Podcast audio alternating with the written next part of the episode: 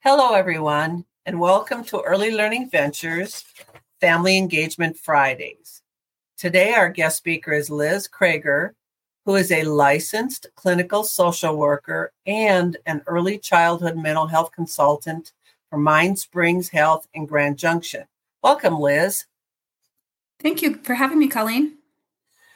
So, what we're going to be talking about today, and I thank you in advance for sharing your expertise, is what do we as parents need to know when our children fight and argue?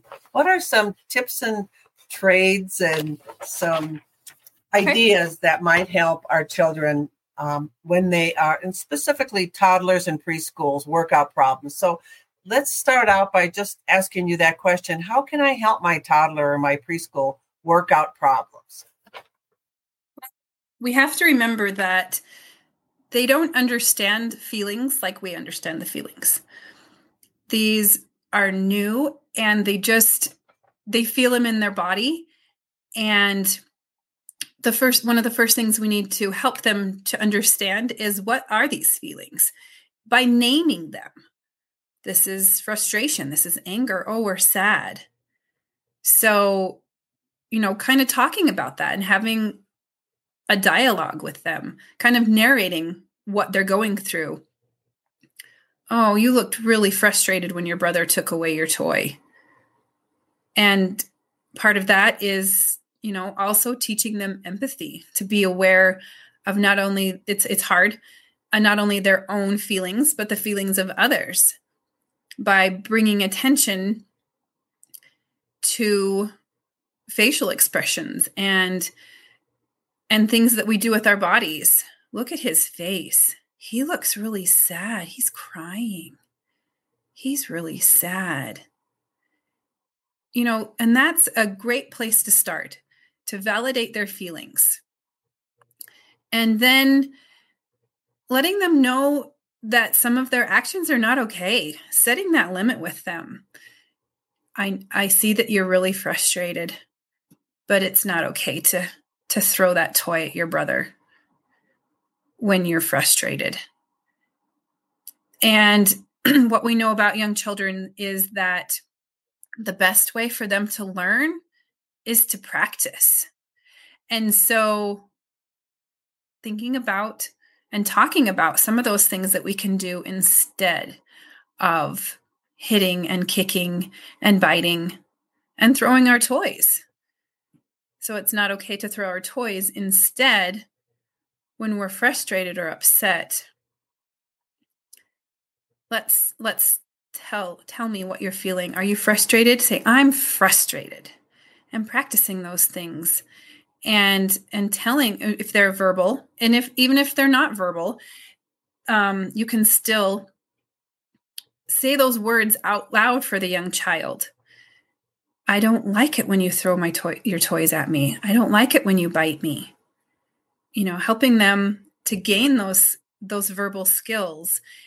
And you know, we want our children to use their words and I I hear I hear it a lot, use your words. But what if they don't know what to say? What if they don't have those words? And we have to remember that, especially for very young children.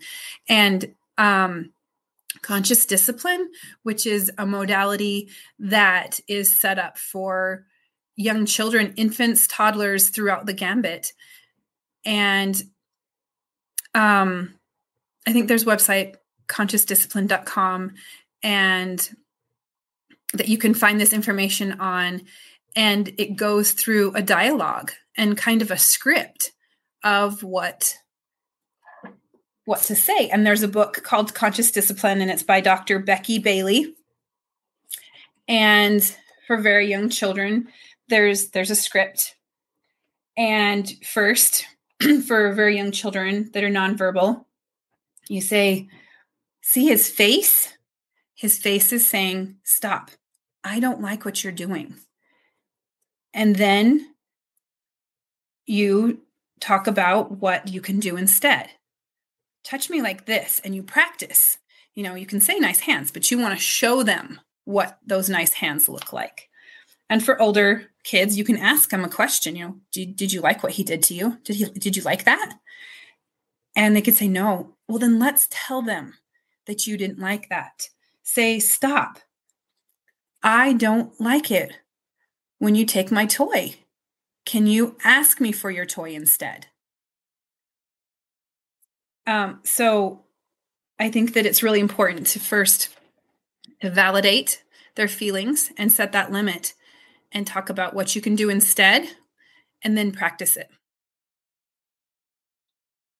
Those are really good ideas for verbal and nonverbal children. And we know they're learning to use their words, but sometimes if they don't have the words, they're going to show you they're upset. So thank you for saying that.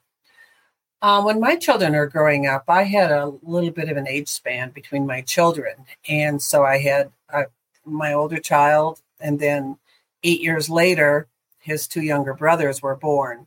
And so I always wanted to be aware of am I being fair to all of the children, the older child as well as the younger child? And so, what might you say um, for parents for us to say, how do we handle this conflict if a, a young child is pestering an older child? And how do you deal with those conflicts to make it fair for all the children? Well, understanding that the two children, the eight year old and the two year old, they have different skill sets and to play off of those and to build on them. So for the eight year old, you know, you talk about things. Do you think that your little sister or little brother really knew what you wanted and they knew that you didn't want them to take that? And you talk about where their younger child is, you know, where they are developmentally and you let them be the teacher. You help them empower them to be the teacher because they want to sometimes it helps for younger children for older children to be able to teach those those younger kids. It empowers them that they can yeah i can teach them this this skill. And and help and helping them to teach the younger child that their older sibling did not like that. And at the same time teaching the other the older child to be empathetic with that younger sibling that they didn't know. They don't know any better. Let's help them to know. So let's practice. And again practicing is the best way for young children to learn that that's great that's twice now i've heard you talk about practicing and and i think that really does help because we know that it's not one and done. It's something that they need to continue to practice as they gain more skills.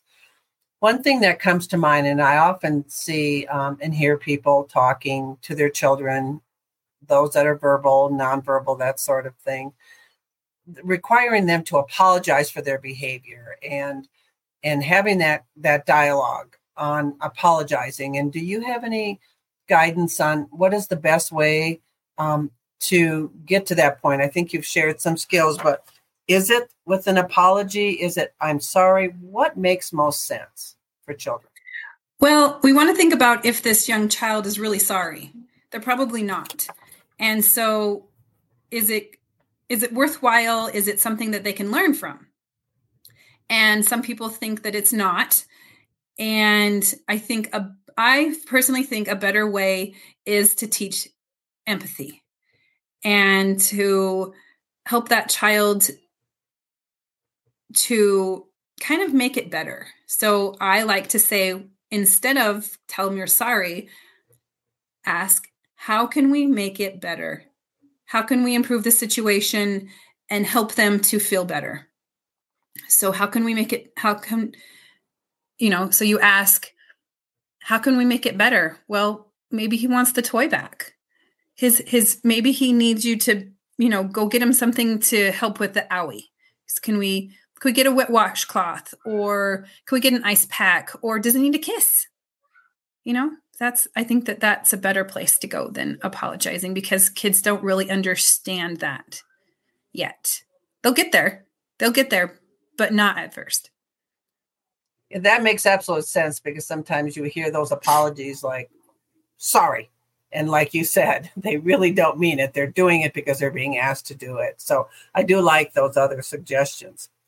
So then I wonder is timeout a good or effective intervention for child behaviors? One of the things that I have learned recently is something called co regulation. We want our children to be able to calm themselves down, and young children just aren't able to do that because they don't have that internalized mechanism to help them calm down. And so we call something, we call it co regulation, where we can, as adults, we can calm ourselves down. And so with that child, we calm our bodies down so that our child can mirror that calming down too. And that's called co regulation. And so if we think about sending them, sending a young child into their room, go in your room until you've calmed down. How are they supposed to calm down when there's nothing to help them? Young children need us to help them to calm down, whether it's they're mirroring off our bodies, our breathing, or just helping them to talk through it. You're really frustrated. How can we calm our bodies down? I'm going to take some deep breaths, or I'm just going to hold you until you can calm down. And so I always ask when you send them into a room by themselves, is that effectful? Is, is that effect? Is that effective? It, is it helping them to calm down or are they just going in their room and screaming?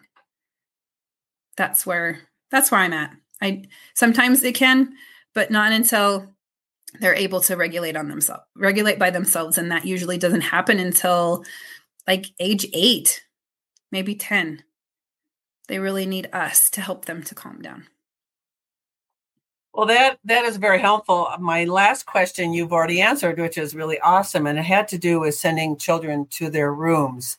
But I think what I heard you say is until they're able to to manage that self regulation, they're going to need you, and so making them leave the room or go to timeout and not be close by you isn't always the best way to manage behaviors. So is there anything else that you would like to add that we haven't asked?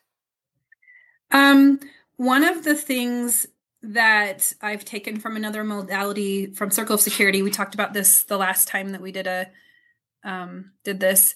Um, they talk about something called a time in, where it's kind of like it's being with your child to help them to calm down, and we calm down together instead of apart. I've never heard that term before, and I am going to use that again and again. I, I love that idea. Um, it still maybe would feel like I'm addressing a situation, but I'm doing it in a different way. I'm mm-hmm. doing time in instead of time out. So thank you for that. Again, Liz, thank you so very much for taking the time to share your expertise. And you mentioned conscious discipline. Um, so that's a website, consciousdiscipline.com. Yes, yes and, I believe so. And then what we'll do is when we um, post this um, podcast, we'll make sure that that link is part of it. So, mm-hmm. again, thank you so much for taking the time to share your expertise. I know parents are going to really appreciate this information. Thank you, Colleen. I, um, it's a pleasure to be on this podcast with you. Take care. Thank you.